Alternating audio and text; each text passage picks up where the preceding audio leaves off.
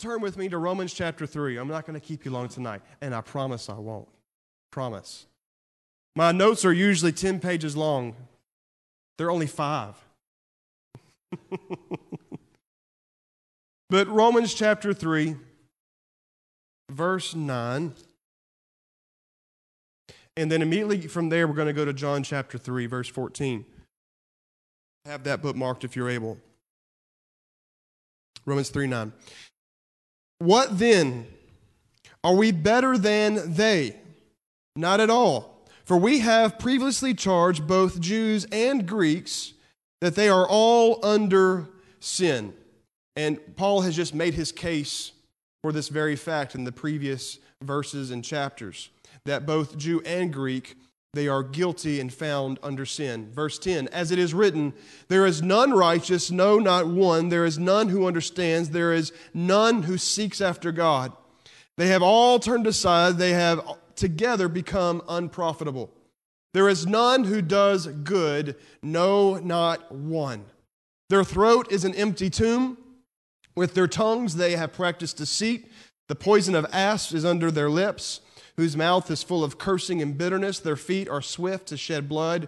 Destruction and misery are in their ways, and the way of peace they have not known. There is no fear of God before their eyes. Now, last two verses. Now we know that whatever the law says, it says to those who are under the law that every mouth may be stopped and all the world may be become guilty before God. Therefore, by the deeds of the law, no flesh will be justified in his sight. For by the law is the knowledge of sin. The law had many advantages, but one function of the law was so that every man could find themselves lacking in proper righteousness to meet the requirements of this holy righteous law, and anyone who stands under the scrutiny of the law, which represents the character of God, every single person is found wanting and having fallen short of the glory of God. The purpose of the law, yes, many purposes. One of them was so that every single person would realize, I am guilty before a holy God. Go to John chapter 3. So that, that is the sentence of, imposed upon all of humanity. John chapter 3, verse 14. And as Moses lifted up the serpent in the wilderness, even so must the Son of Man be lifted up, that whoever believes in him should not perish, but have eternal life. For God so loved the world that he gave his only begotten Son, that whoever believes in him should not perish, but have everlasting life. For God did not send his Son into the world to condemn the world, but that the world through him might be saved. He who believes in him is not condemned, but he who does not believe is condemned already because he has not believed in the name of the only begotten Son of God. And this is the condemnation that the light has come into the world, and men have loved darkness rather than light because their deeds were evil. For everyone practicing evil hates the light and does not come to the light, lest his deeds should be exposed. But he who does the truth comes to the light, that his deeds may be clearly seen, that they have been done in God. The title here tonight is God's Pursuit of Man. God's Pursuit of Man. Let's pray. Lord, I thank you for your wonderful word, which is living and active and is able to bring life to us here tonight. Bring life into every single one of these individuals' lives, my life included. Help us to understand your great love for us here tonight. Help us to understand that we have no strength in ourselves to save ourselves. We have no ability to walk in power and strength except what you provide to us, God. And you have first made a move towards us in loving us and sending us your Son. Help us to respond in kind and to step out in faith and to receive what you have for us in our lives and here tonight. In Jesus' name I pray. Amen and amen. So, all of us know that our lives in Christ are not ones to be stagnant. One of the worst places you can be as a Christian is to be in a stagnant state because that state precedes a place of regression. We all know We all know we can, we can neglect salvation, we can drift away from the faith, and we know that we can become hardened and stagnated and fall into a rut, which will immediately be followed by what? Regression. Regression. And all of us, I think, have experienced a time in our lives where there was some coldness there. And we needed some revitalization. We needed some refreshing in our lives. Maybe some backsliding in sin we've allowed into our lives. And that should not be the normal Christian life, but the fact of the matter is that happens to people as Christians. And we should always be diligent. We should always be pursuing the Lord. We should always be actively pursuing the Lord because we have a foe, the devil. We have our flesh. We have the world. We have so much fighting against us, don't we? Do, do you ever feel like it's just you fighting against the world and you have no power in yourself and you're like, how, how can I meet the need at hand? How can I overcome? You feel so hopeless for, for, the, for the sin around you and the, your flesh and the world around you, and the things that you face. But the fact of the matter is, there is a certain responsibility on all of our part, isn't there, to pursue the Lord to, to, to remain steadfast, to keep our eyes on God, to keep our hands on the plow, and to pursue the Lord.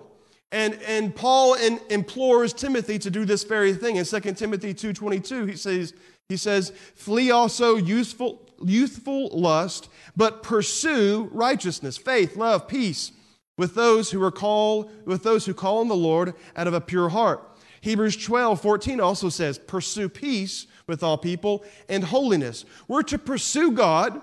We're to pursue all things that are in accord with His nature, to pursue faithfulness and love and all things that are right and righteous and of His word. We have a responsibility to pursue God. And that word pursue, it just simply means to seek after eagerly, to earnestly endeavor to acquire. That should be our attitude as Christians. But that is not my point here today. And I'm going to draw that out here in a moment. But Tozer adds to this thought of the person pursuing God. In fact, the name of one of his most famous books is called The Pursuit of God. And here's what Tozer writes For it is not mere words that nourish the soul, but God Himself. And unless and until the hearers find God in personal experience, they are not the better for having heard the truth. The Bible is not an end in itself, but a means to bring men to an intimate and satisfying knowledge of God, that they may enter into Him, that they may delight in His presence, may taste and know the inner sweetness of the very God Himself in the core and center of their hearts. The primary subject of this book, us pursuing God, he says that, but he adds this. But he goes on to also say Christian theology teaches the doctrine of prevenient grace, which briefly stated means this that before a man can seek God, before you can pursue God, God must first have sought the man. On the next page, Tozer says this Religion, so far as it is genuine, is in essence the response of created personalities to the creating personality, which is God. I want to encourage you here today, remind you of the fact and, and allow you to be comforted by the fact that before you love God, He first loved you. We can only love, and we do love God right now, and we do pursue and seek Him because I'm so thankful that He first loved me, He first sought me out, He first pursued me. I cannot pursue God unless He has first made the first move to pursue me. It is not me groping in the dark, hoping I might find someone who is God of this universe. He has made every effort to make himself known, not in a broad general sense, but in a very personal and intimate sense, a personal relationship. We love him because he first loved us. And we know and we see from we read in Romans chapter 3 that no one is righteous, no one does good. We all, like sheep, have gone astray. We naturally hate God, don't we? And the law says, All of you are guilty, and the wrath of God abides upon you. No one is seeking after God. And even without the law of God, no one even knew the revealed nature of God. They didn't know who the God of this universe was until God gave the law and mediated it through Moses to his people. And, and no one seeks God, no one knows God, nobody can reach God. No one can be righteous enough to stand before God and say, okay, will you accept me? The law found you guilty, and it said that all of you are unrighteous and you do not seek God. But we read in John chapter 3, we read that Jesus had to be lifted up as a serpent in the wilderness. And for God so loved the world that he gave his son. God made the first move. He did not ask you to do anything first. God first, because he loves you, he sent his son. He has done everything possible on his part, has taken the first initiating act so that he can bring you into relationship with him. I'm glad I don't serve a God who's asked me to pursue him and desire him when he himself has not desired and pursued me. That's not the God we serve. I do not serve a God who says, do this and do that and desire and, and, and live in conformity to my will and nature, who has not first sought after and sought and, and, and pursued my heart and my affections and my very life. The only basis for you to live in righteousness and seek the Lord is because He has sought out relationship with you. He loves you, He desires you. As a result of the Enlightenment of the 17th century, it was a period of time, it's also called the Age of Reason, where there were a lot of uh, advancements in thinking and philosophical thinking and, and thought. And, and there, there was a particular view in theology and in philosophy that came up out of the Enlightenment, which was called deism. And it was the thought or the belief in the existence of a supreme being, okay, on the basis of using knowledge and reason to see that there is created things in this world, the universe is so big, there has to be a created being. But there was a great, there was a great emphasis placed on reason and intellect based upon viewing creation, but there was less in, emphasis placed on revelation. That is, individual revelation of this God who wants to make himself known to you intimately, individually. And they rejected this thought that yes, there is a supreme being, not exactly sure who it is. It's obvious that there is an intelligent designer behind all of these things we see, but we do not believe that he is actively a part of people's lives and wants to make himself known or reveal himself to that creation. But that's not the God we serve, is it? It's not some sky fairy who has created things and then left us just to waller in our own misery. He has chosen to make himself known. Listen, God did not set the world in motion. He didn't give you commands to obey. He didn't uh, warn us of temptation, only to leave you to fend for yourself. God does not give you his heart. He doesn't give you his laws. He doesn't say, do this and do that, and walk away and say, fend for yourself. As if he's over in the shadows, just sitting there, watch you, you know, flailing in the deep end of the pool, saying, hope you can help yourself because I'm not going to intervene in your life. That's not the God we serve, is it? He's one who has first sought us as a loving father, making himself known, wants to involve himself in every facet of your life. The basis of your pursuit of God, which you must have in your life right now, remember it's based upon God has first sought you. And he pursues you this very moment. He seeks your life. He seeks greater influence in your life. He seeks to gain greater glory from your life. He seeks to bring, bring greater benefit into your life this very moment. He's seeking you right now. He pursues us continuously. Joni Eareckson Tada writes in her book called Glorious Intruder.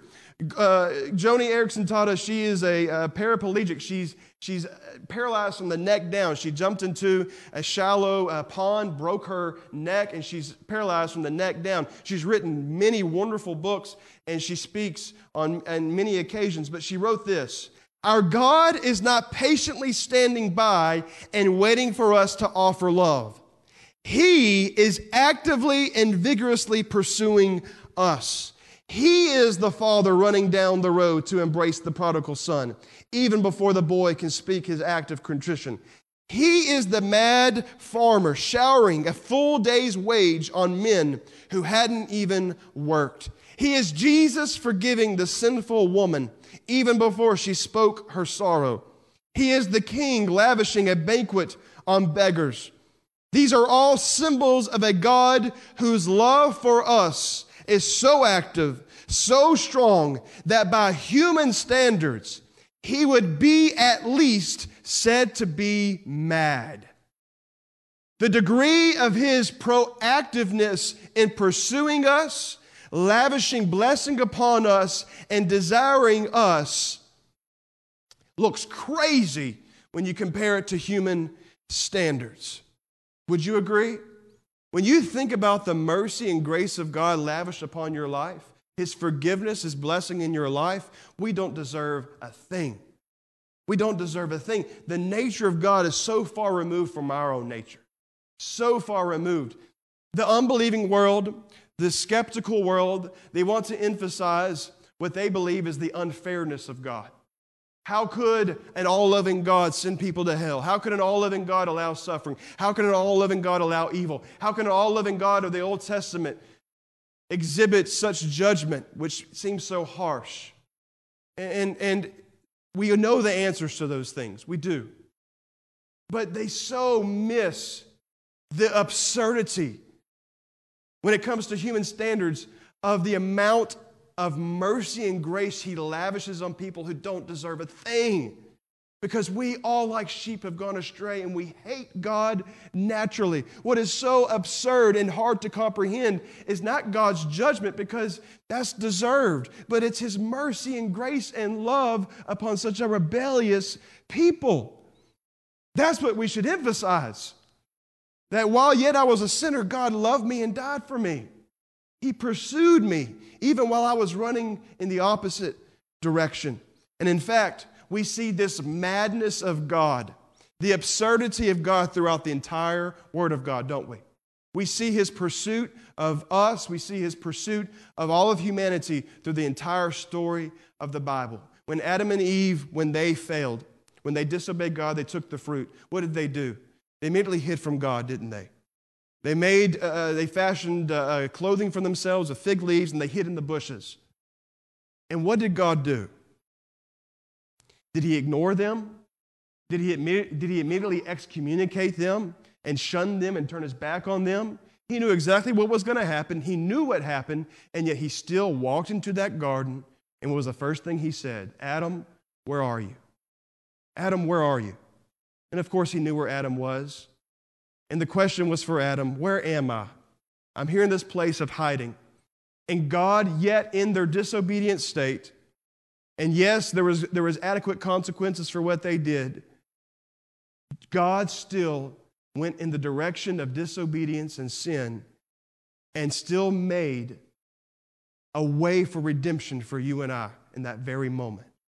And he fashioned animal skins for them, and he set them on their way. Yes, there was consequences for sin, but even in that very mo- moment, Adam, where are you? Adam, where are you? He didn't destroy them, and yes, sin had its effects upon their life, but he made every effort to provide for them a means of redemption, which eventually came to pass through the person of Jesus Christ. God is not content to leave us naked in our shame, as he was with Adam and Eve. But he comes searching for us, asking, Where are you in relation to me? When Cain became um, jealous of his brother Abel, he allowed bitterness to come into his heart and hatred to come into his heart. Before he murdered his brother, the first murder we see in human history, God was pursuing Cain. He went to Cain and he said, Sin is crouching at the door, Cain. You must overcome it.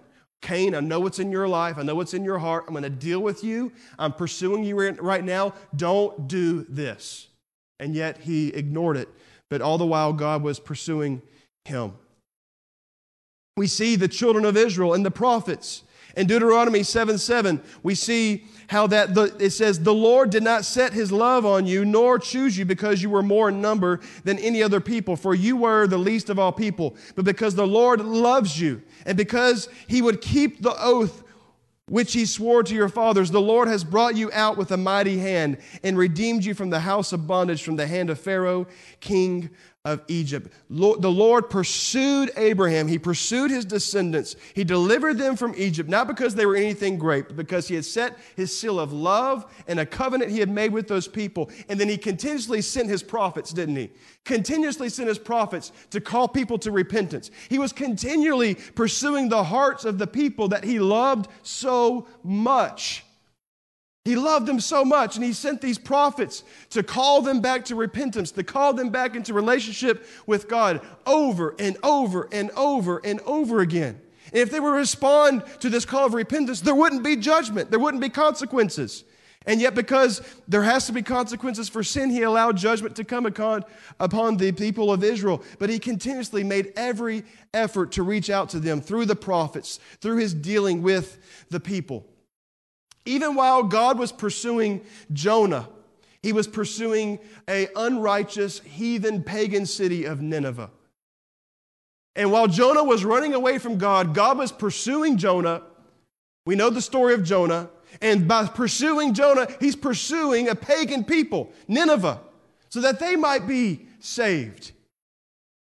We look at the life of Paul, that while he is, which his name was Saul at this time, while he is pursuing and seeking out Christians to throw them in jail, God pursues him and reveals himself on the road to Damascus and said, Saul, why are you persecuting me? It's hard for you to kick against the goads. That is, when I pursue you, you cannot reject me.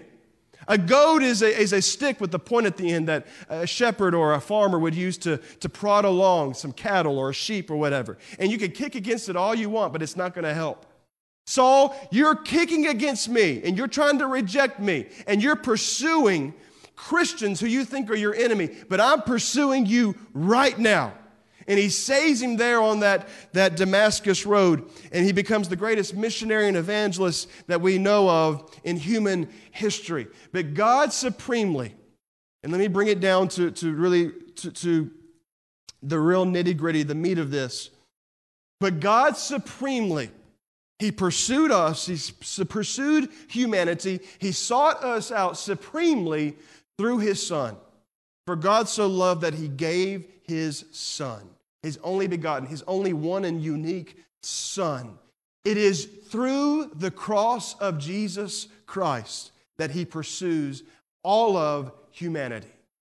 All of humanity.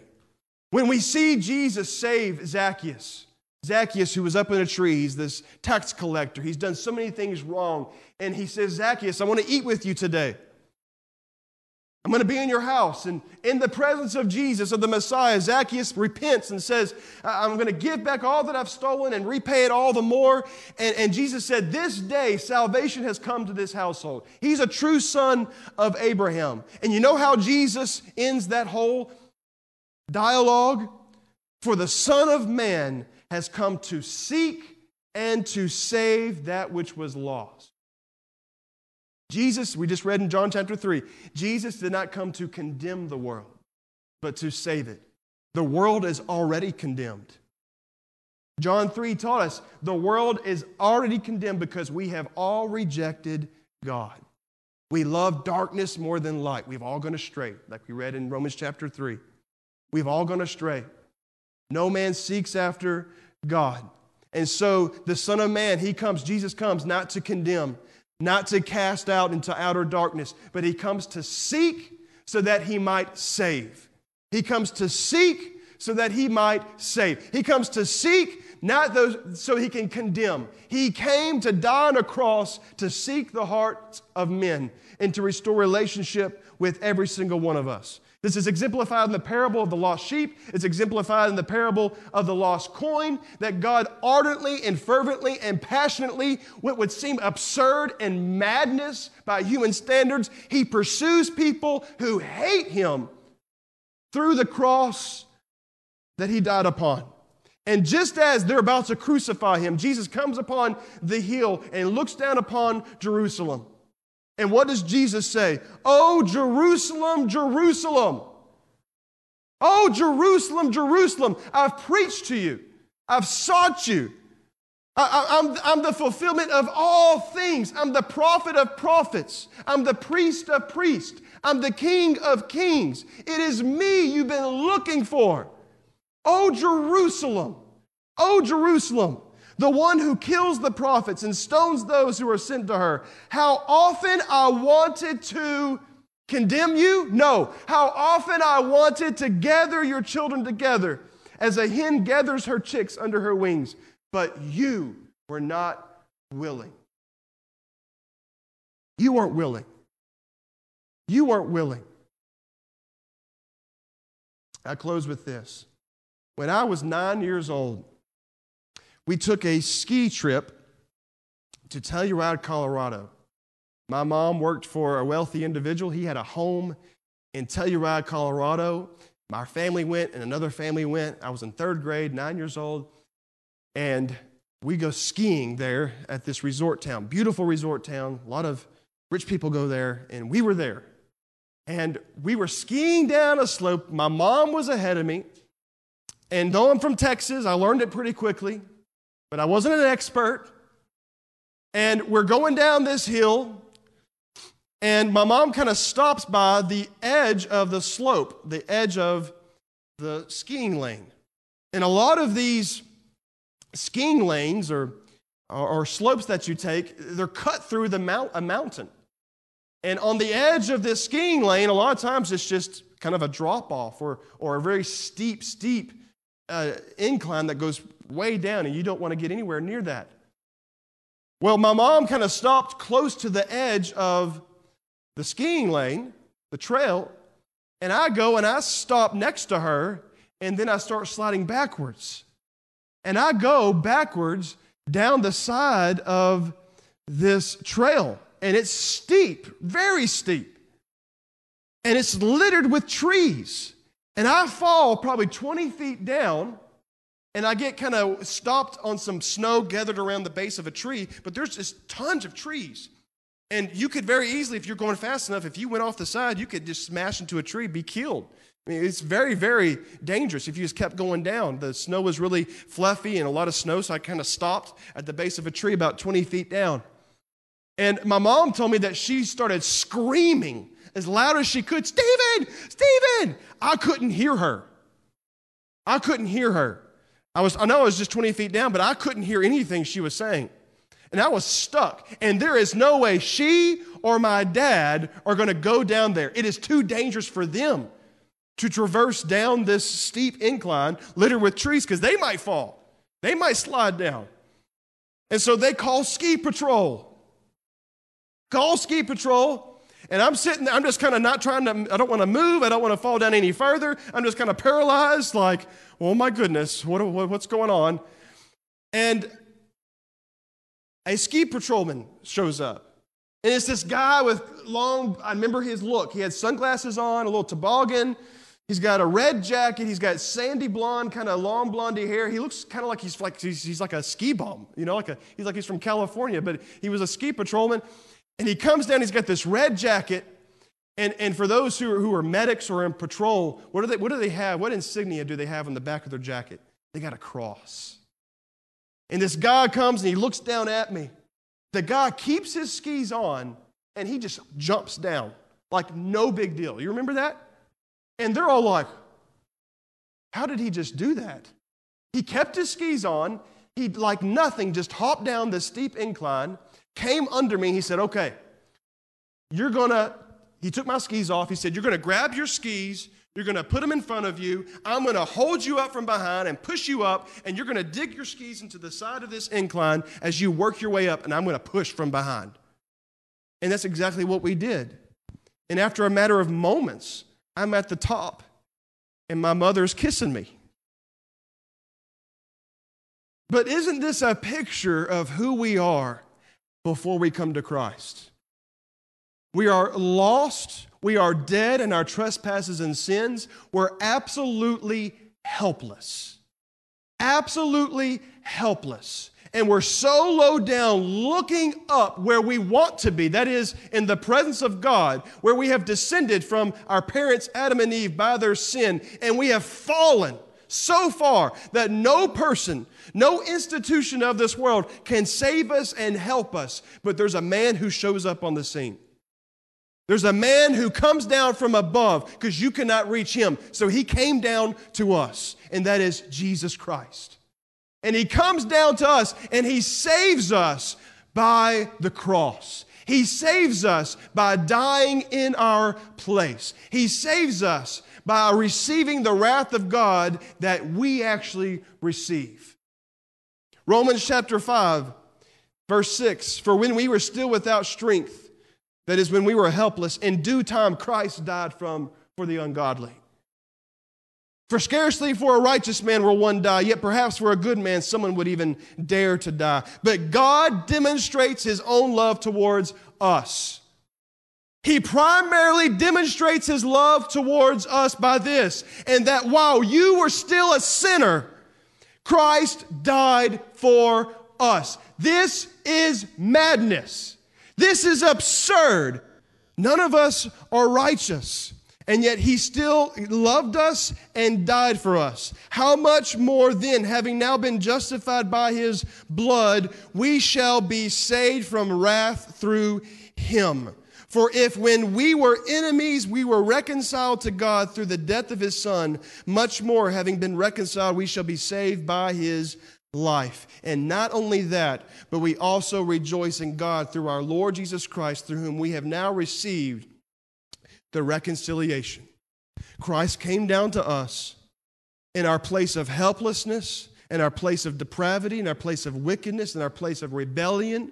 And he did not come down to condemn. You were already condemned. You condemned yourself. You were in a place of wrath that you brought upon yourself. You made yourself an enemy of God. But Jesus came down to restore relationship so that you could be a friend of God, so that you could be a child of God, so that you could be a beneficiary of the sacrifice of Jesus Christ. He comes down and he lifts you up and he allows you to be presented in the very presence of God by covering you with his blood, which makes you white as snow. And you're restored back to relationship with Christ, not because you did anything, not because you tried so hard, not because you loved him first or because you pursued truth and righteousness. He pursued you first. And so here's the application. Here's the question and a call to action. Will we on a daily basis respond to his pursuit by pursuing him. When I get married, when I got married, well, before I got married, I pursued Kimberly. Most men pursue the woman. Sometimes the women pursue the men. She did kind of pursue me, though, too. But whatever the case may be, you pursue that girl, you want to marry her. And you do everything to marry that girl, to secure this marriage with this person you love, do you stop pursuing when you get married? No. The pursuit should intensify all the more. You pursue your wife's heart, you pursue your husband's heart. Just because you're married doesn't mean everything just stops. All the effort you put into being married to that person, to, to being with that person, to being engaged and to getting married and, and, and, and to have a life together, you continue to pursue one another. And so God continues to pursue us. He's placed His Spirit within us as children of God, and the Holy Spirit is there to always lead and to direct us and guide us. And we had a whole series on the person of the Holy Spirit and His work in our lives. And that's God's activity so that we might be pleasing to Him. We may live in righteousness because He's actively pursuing us this very moment. He's trying to lead us into truth trying to prod us and guide us and correct us, instruct us, and encourage us. The Holy Spirit is actively always doing that, but He wants our response on an active basis, on a continual basis. He wants a response from us. And so that is the question for us. Do we respond? Will we respond You've responded to that when you became a Christian. But that pursuit of God on the basis of Him first pursuing you, let that increase in your life. Respond to Him seeking you continuously. Respond by loving Him in return, by being devoted to Him in return, by laying your life down for Him in return for Him laying His life down for you. Respond to this absurd madness of God's love. The Westminster Shorter Catechism, the first question it asks, What is the chief end of men? And the response is to glorify God and to enjoy Him forever. And that really is the function of your life and what you're called to. You're to glorify God and to enjoy Him as a personal God you have relationship with and intimacy with. Let me end right here with this last quotation from Joni Eareckson Tada from the same book, Glorious Intruder. In a day when it's fashionable to appear cool, bored, uncaring, and detached, we can't afford to doubt the enthusiastic, all encompassing love of God. His compelling love surrounds us every minute. He's in front of us, behind us, relentlessly pouring His love into our lives. What madness! What a passion for our souls. How can we be half hearted toward our circumstances, towards others, when He loves us so? May we be found running down the trail to forgive those who offend us. May we shower our abundance on those who don't deserve it. May we embrace the sinner before he even speaks his sorrow. And may we pursue our God with even a fraction of the energy with which he pursues us. May we accept the love God wants so much to give us, which is but a fraction of any human love. May we stop running from and fighting God, acting as if we were God. Invite Him to love you and experience a miracle. Amen. Would you stand up with me?